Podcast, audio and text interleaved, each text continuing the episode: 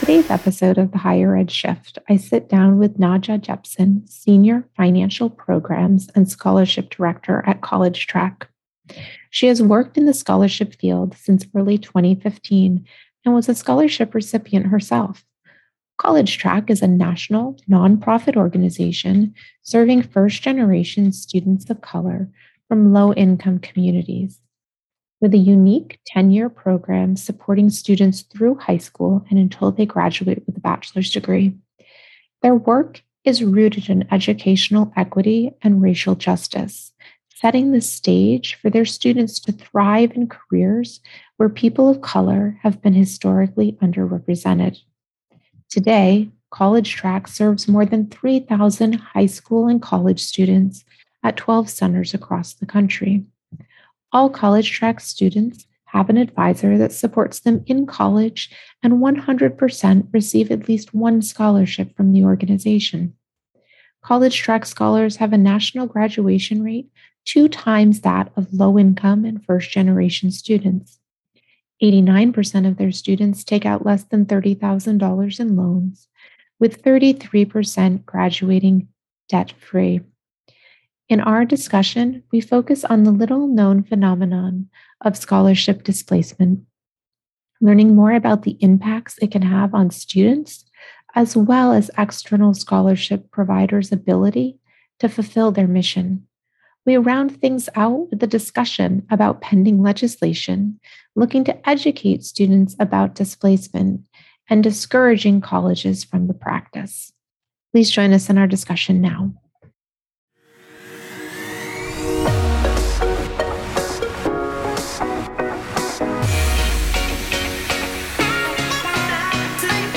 Hello, and welcome to today's episode of the Higher Ed Shift. We are well into November, also known as National Scholarship Month, and naturally thought we should spend some time talking about the role external scholarships can play in paying for school. I have with me today Nadja Jepsen, Senior Financial Programs and Scholarship Director with College Track. Thanks for joining me today, Nadja. Thanks so much for having me. So, College Track can you introduce College Track and yourself to our listeners who maybe aren't familiar with you? Of course. So, College Track is a national education nonprofit, and we serve first generation students of color from low income communities. We have a 10 year program that supports them through high school and then until they graduate with a bachelor's degree.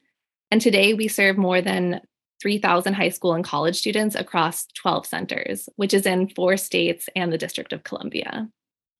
That's amazing. What states are you guys um, currently working with, or where are the centers located? Yes, so I'm in California, and we also operate in Colorado, Louisiana, Maryland, and then Washington, D.C. Well, so kind of a broad representation of, of the nation. A ballpark, how many students are you guys actively serving? So we have uh, about 3,000 students right now who are in high school and in college. And while College Track has wraparound services, I specifically focus on our internal scholarships. So College Track offers scholarships, need based and merit. And 100% of our scholars get at least one scholarship from us, which is something that kind of attracted me to the position in the first place. We always joke in financial aid that people get into the business in one of two ways it's never on purpose. So we either kind of fall into it accidentally, or some of us had work study jobs. How did you find yourself at College Track? Almost all of my jobs or internships have been in education, even since high school. But I think it was probably the student job that I had when I was at UC Davis. I was working at Upward Bound, which is a college access organization and one thing that I'd always wondered about was what happened to our students once they got into college. And mm. then, you know, fast forward after graduate school and I'm working at College Track, I found out that a lot of the graduation numbers weren't that great when students only have college access support and not actually the support when they're in college. And so yeah. I really like that College Track was doing both. Yeah, no, that's it's such an important thing like you're saying to to support and provide access and resources as students are searching and considering the college experience, but to continue to provide them as our students transition to college and even from a financial perspective. So, as part of a third party scholarship provider, you really want to get dollars in the hands of students, right? It's, it's your goal. Yes. Okay. And students, I know that students who get external scholarship dollars are more likely to see success in college with increased likelihood of enrolling full time, and they're less likely to have to work while in school. And both of these factors are predictors of increased completion. So, talk to us a little bit about some of the challenges you actually face in getting to spend your scholarship dollars on students? What are some of the biggest challenges that, that you guys face as a scholarship organization? Well i would definitely say that scholarship displacement is a really huge hurdle for both students and scholarship providers. Um, scholarship displacement is when one form of financial aid like a university grant is either reduced or canceled completely because the student wins a second form of financial aid, like an outside scholarship. For our students, we're working with first generation and low income students, and sometimes they are making a huge decision, like what college to go to, specifically based on the financial aid package that they're getting. And so there's a lot of time that goes into creating a scholarship, coming up with the application. What does the review process look like? and then also paying out the student. And so when they're not actually able to benefit from the money, that's really hard for both of us. And scholarship providers tend to be the last ones to find out that displacement has happened because the, the students will find out sometimes a couple weeks into the semester, and then we can find out after that. And it's usually too late to redirect those scholarship dollars to a different student at that point. Yeah, when you when you think about the assumptions that a student might be making if they don't understand that displacement is even something that happens, right? They may be looking at their financial aid offer that has a gap of three, four thousand dollars, and then know that they have this external offer from you and think that they're going to be able to to make it work just to find out too late that they kind of end up at at net zero that's I just I can't imagine the the frustration that students face in finding that out when it's too late. Yeah, I think it can be pretty devastating, especially if, you know, they were really torn between two different colleges. You know, we've all seen those videos where students are saying, you know, I won $500,000 in scholarships. Yeah. And I would love to see a follow up video of that to see those same people saying how much money they actually were able to spend from their scholarship money and if they owed any money afterward. That would be so interesting. We all see the great grand story and the massive headlines of like you're saying of these students who who win millions of dollars in scholarships but really to be able to see where they net out would be would be interesting. Let's talk about the student impact a little bit more because I know you guys work really closely with with students with the wraparound services. Uh, so beyond just being a point of frustration or disappointment, what impact have you seen displacement have on the students you're working with? Because the financial reasons behind choosing a college can be one of the biggest reasons for people. Mm-hmm it doesn't give students a lot of chance to come up with a plan B if they're finding out about displacement a couple weeks into the semester. There is a study that the Federal Reserve does where they ask Americans, what would you do if a $400 emergency expense came up? And in the most recent one, 39% of Americans said that would be really hard for me to cover. Mm-hmm. And 12% said I just can't cover that. There's no family I can ask. I can't, there's nothing I can do. And so that makes me think about what happens to a family when their student loses a $2,000 grant from the university and they're being told if it's not paid right now, the student will have to be dropped from their classes. Mm-hmm. Um, so it can be pretty devastating and confusing. It's helpful when there's other backup plans, such as emergency funding, that universities can offer. We also have our own emergency fund. But the whole process, it can also sort of leave a sour taste in people's mouth because they might feel like they were told something by a university and now once they're already there, the situation has changed. Yeah, I think it you can you can create some trust issues as to your point as as a college by not pre-educating and letting a student know what's going to happen and and students don't understand it because in their mind they lost money. Uh, and it it makes it really difficult.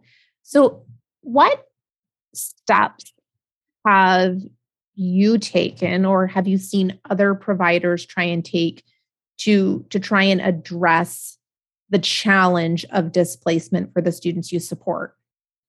We have a we have a merit scholarship we have our emergency fund scholarship and then we also have an annual need based scholarship and what we do is we look at the student's financial aid award letter and the cost of attendance to determine what the student's financial need is this is very similar to how university financial aid offices determine aid. And these scholarships should be the least likely to be displaced because we're considering this the full financial package. Another thing that we do is we allow our scholarship to cover the full cost of attendance instead of just tuition and fees or other tax free options. Um, mm-hmm. For listeners that don't know, with the cost of attendance, some of the items are considered taxable by the IRS and some are not. Um, the non taxable items are tuition and fees, books and supplies, and then required materials. And so those are the most popular of the um, scholarship um, scholarships that go out. So a lot of university grants would only be for tuition and fees.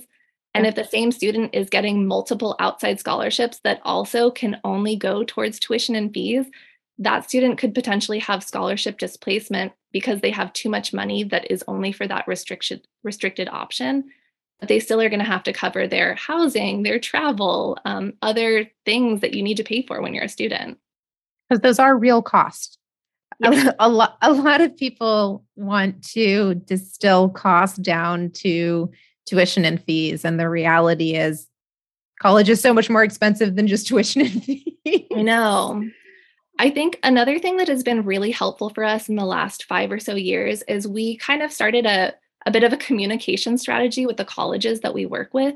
We reach out to them before we send out our scholarship checks. We let them know the student's name, the student ID number, how much the check is for, what it can be used for. Other scholarship providers could do something similar. And if they have restrictions like a GPA restriction, Mm-hmm. We don't have that. And I, I, recommend not having that if you can avoid it. But um, giving this information to the college ahead of time is really helpful because we all know that at the beginning of the year, it's very busy at colleges, especially in the fall. Um, I'm mm-hmm. sure when you were in the financial aid office, the fall is such a busy time and processing can take a really long time.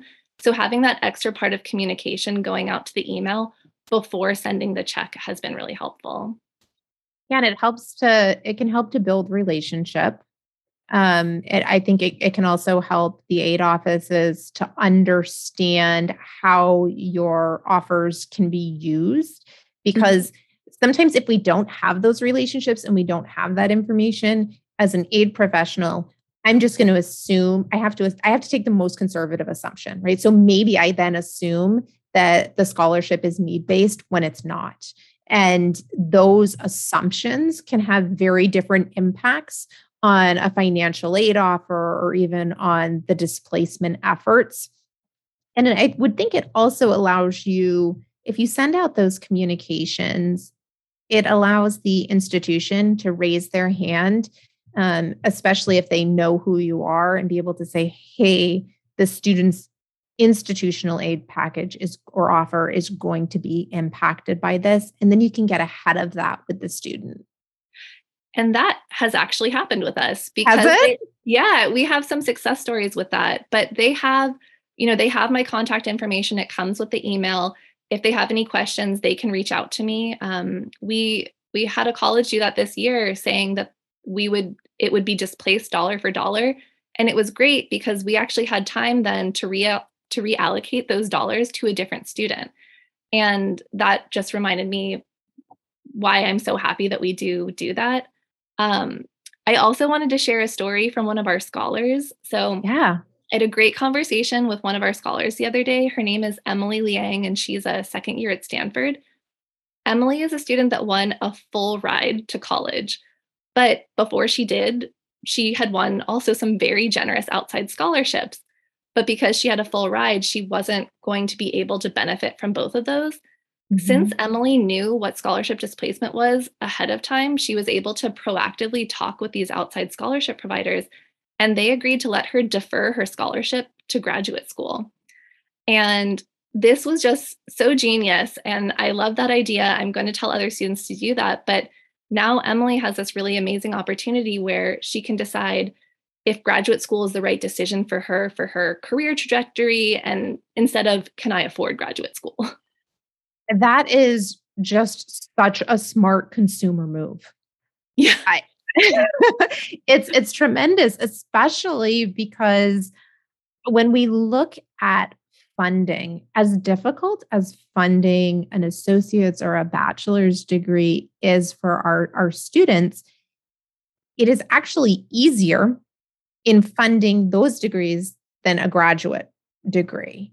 Um, and and easier because you know graduate students do do have access to funding but it's the only funding that they get from the federal government are student loans and so when you when you think about being able to then transfer those scholarships to reducing her debt as as a graduate student, that is just it's an amazing strategy um, to to being set on a, a better financial path um, and one with less student debt as as she goes forward. I love that.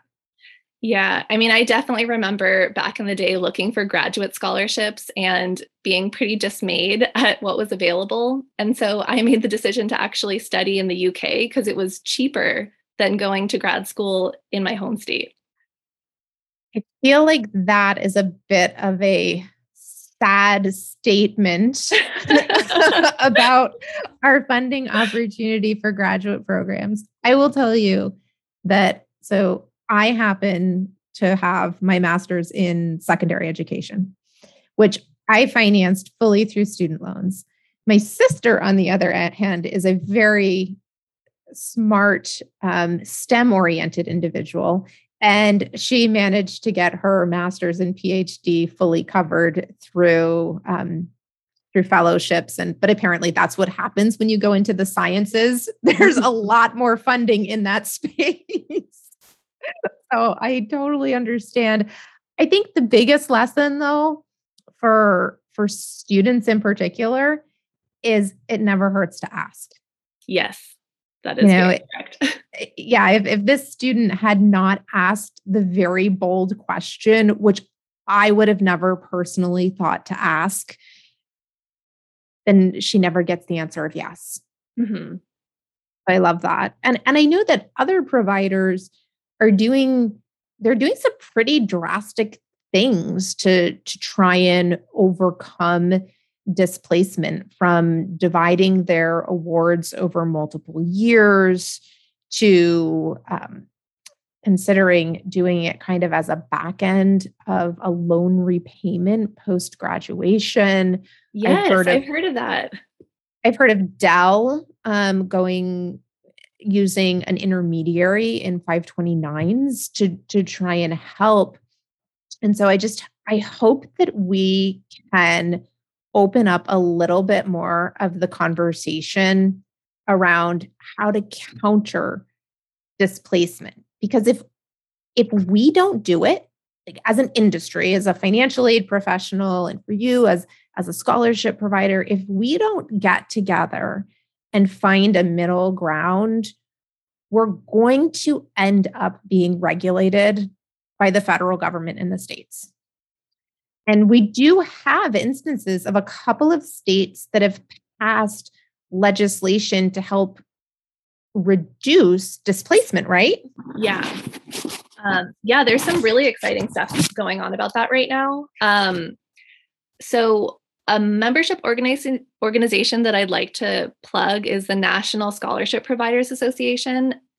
Um, it's a wonderful organization. I've done some presentations about scholarship displacement in the past for them, but they're very active in moving those efforts forward. Um, Michelle yes. Johnson and her previous organization, Central Scholarship, did a lot of work for the Maryland law that was actually passed in 2017, and that bans scholarship displacement at public universities in Maryland. Currently, New Jersey and California have assembly bills. The California one, which I was looking into a bit more because I'm in California, that's currently a second year bill, and that would be for Pell eligible students and it's act and it would uh, cover all of the institutions so public and private which is pretty exciting yeah but it's it's limited to pell only yeah that's kind um, of disappointing. I mean it's a step in the right direction. Don't i don't want to look i don't want to look a gift horse in the mouth. Step in the right direction but a little disappointing that they would limit it only to to the pell eligible students. I think what I'm trying to focus on is just that having them be a bill is bringing more attention to this and bringing to light that this can happen and students and their families can be aware that scholarships could be displaced. There's mm-hmm. also work around a national bill, and this one would be more about colleges needing to notify students about their scholarship displacement practices.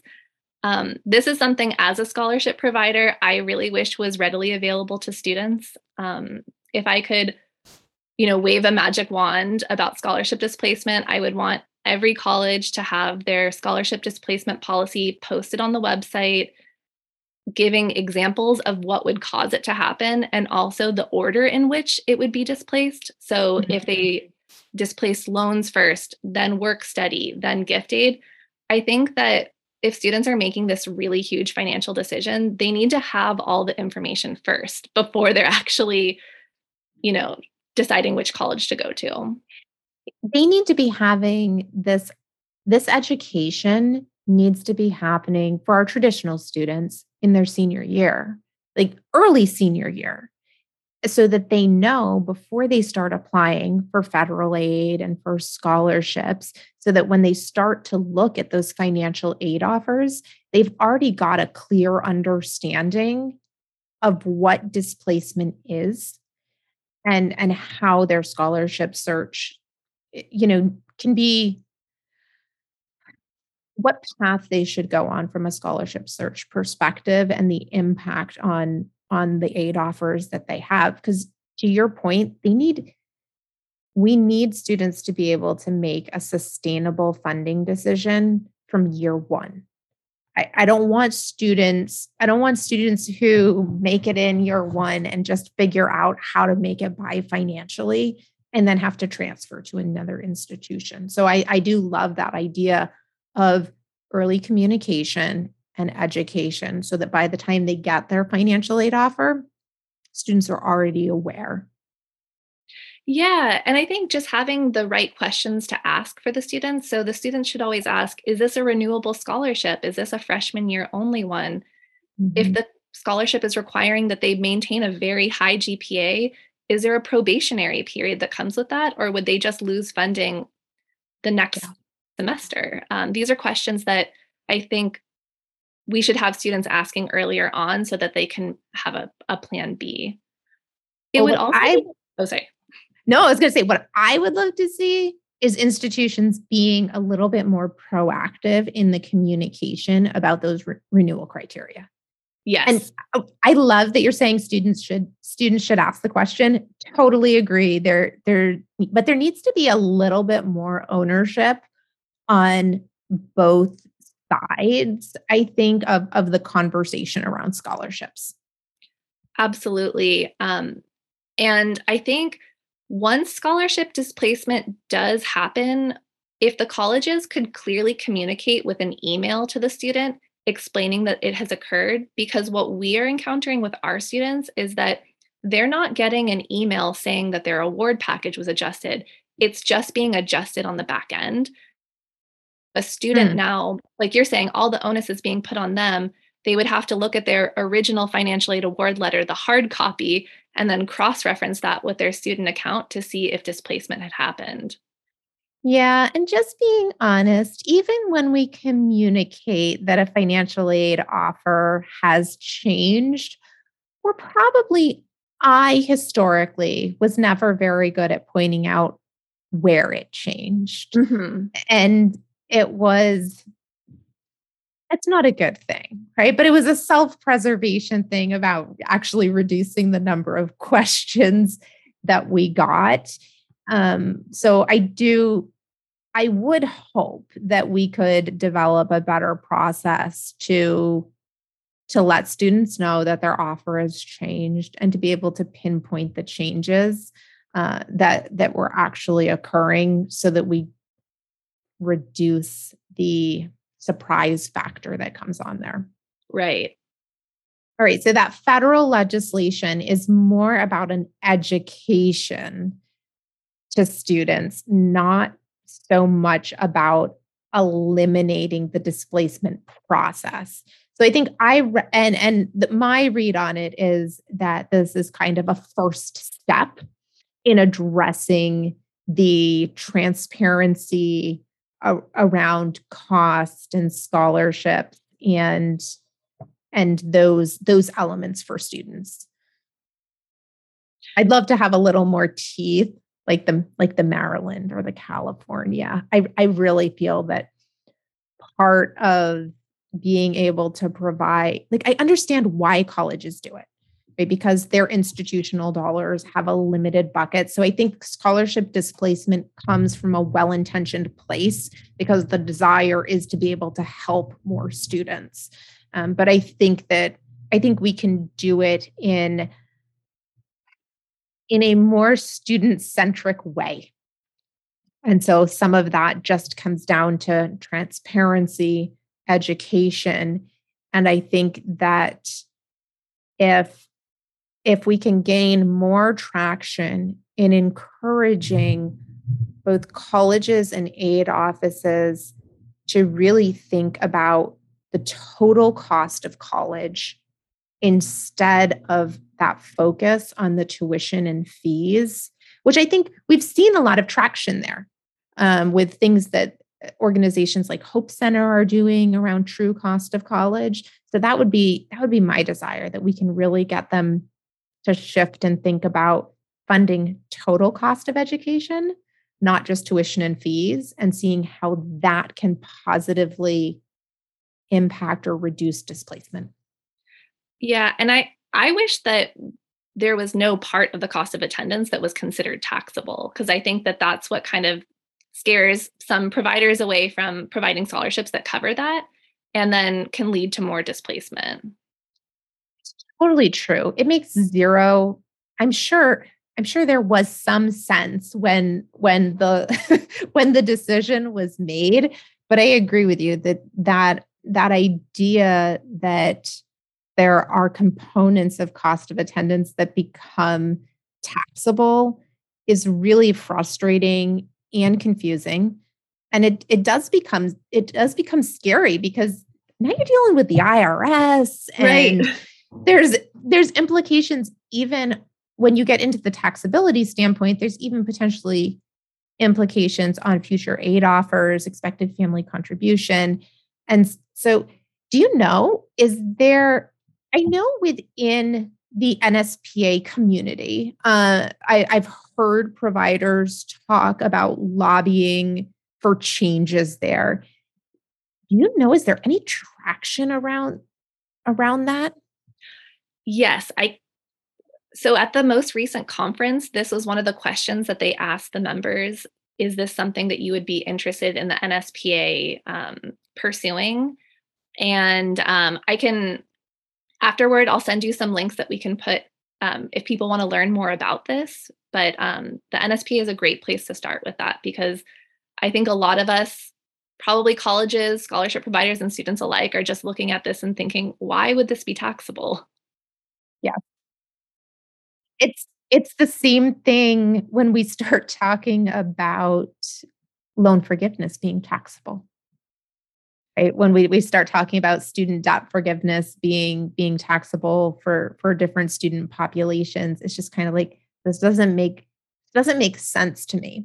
Um, so for me as as a practitioner, this is a place in in the legislation and it, from a lobbying effort that schools and scholarship providers can form coalition in trying to encourage change at, at the national level. And so, yes, we will definitely provide some of those resources in the show notes so that people so that people can um, start advocating and, and kind of gain forces there. Sorry, I didn't mean I didn't mean to catch you totally off guard. I just knew I didn't have the resources for it. no, I mean this is something that I I feel pretty strongly about. So I'm glad that you did ask about that and that the NSPA also feels strongly about it as well. That, um, you know, it really, I think, undermines a lot, just like scholarship displacement, undermines a lot of the the work that scholarships are trying to do to support students in you know pursuing a degree and trying to remove some of those financial barriers that can keep a lot of people out of that.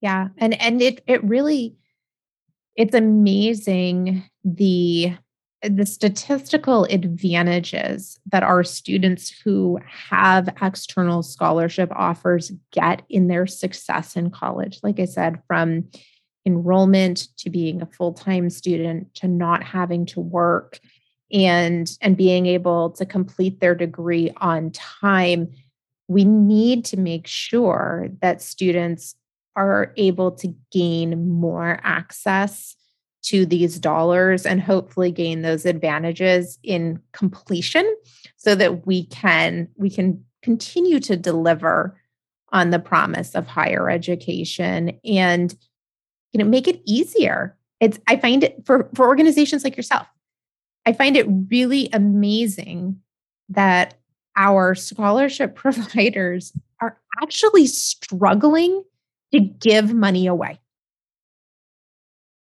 It just it blows my mind with all of the conversation about college affordability and access to dollars and and I talk a lot about how do we unlock more dollars for students to pay for college and eliminating displacement or significantly reducing it to me is one of the ways that we do this.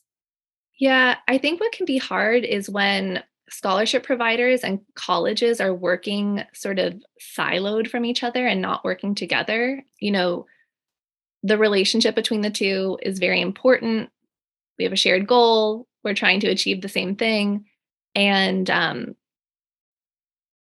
I think that when we do work together, we can kind of better figure out these questions around scholarships, if we're both working on different policies that contradict each other, it's harder to get the appropriate amount of money to the student. So let's do a shout out. I know that you have partnered with successfully with some of the colleges in the the states and regions that you work in. And I also know that a lot of our listeners are in financial aid and enrollment at different colleges. Who are on your wish list? The top two or three schools that you don't have a partnership or or close connection with right now that you would like to develop and let's see if we let's see if one of them's listening oh I know I um, totally took you off. It's not on my list of questions. yeah. Well, I think, I mean, we want to partner with schools that our students are going to be successful at. And, you know, we, we have a lot of students going to colleges in the states that we operate in, but that doesn't have to limit where our students want to go. And so colleges that are really student centered who like to take the time to explain things to students. Um, you know, as someone who pokes around a lot of websites, and I know that students and parents do this too, I really love when there are colleges that just have all the information I need very easily searchable. So if I want to find the outside scholarship page, I always get really excited when we come to a college that has this very easily searchable, has the mm-hmm. contact information for the person, you know, email address, phone number, mailing address, um, because every school does this a little bit differently. And so we, I'm always excited when we come across colleges like that. And um, I mean, I want to connect with every college. All right. So there's no no limiter out there. I just wanted to give you an opportunity to ask for the golden goose out there that that you've been trying to get in with their aid office and haven't been able to. Well, I think just sort of like that gold standard of having the information on the website, I think that that's a really easy lift for the college that reduces a lot of phone calls and emails that they also have to field if the information is buried away. Um, you know, we see we see so many different ways that the college websites can be set up, and some of them are really user friendly and some of them aren't. We have a tendency in financial aid to think that more information creates more transparency. And sometimes the um, the real value is found when we simplify and can be really tight and direct with our messaging um, but we're kind of trained to to write to the edge case because of the compliance nature of what we do so yeah seen some seen some great websites seen some not so great websites So, as we wrap up, we always want to make sure that listeners can connect with our guests. What is the best way for people to connect with you? Well, if you'd like to learn more about College Track, please check us out there. We're collegetrack.org. And, you know, I'm just on LinkedIn. and okay. If you are a member of the NSPA, I'm going to be presenting on emergency funds later later in this year. I think it's December 2nd. So um, if you want to learn more about emergency funding, please come to that webinar. Everybody should want to learn more about emergency funding, by the way, especially because of the vacuum that we are going to see as those COVID dollars in, in our HEERF funds start to dry up. I think yeah. there's going to be an increased need for our institutional partners to explore state, national resources, and they're really going to have to take a dive and look at their own internal dollars spent on emergency aid for students. So I think that I I would also encourage anybody to listen and and to join. We will make sure to provide um, links uh, to all of those items in the show notes so that so that people can connect with you. I'm so glad you joined me today. This has been tons of fun, a great conversation. Thanks to everyone who's listened to us. Like I said, we'll we'll link Nadja's contact information and resources about College Track in the show notes. Uh, we request ask you to show your support for the podcast by following on your favorite platform and sharing this episode with your network. As always, if you have something to add to the conversation and would like to appear on a future episode of the Higher Ed Shift, please reach out at student financial success at campuslogic.com.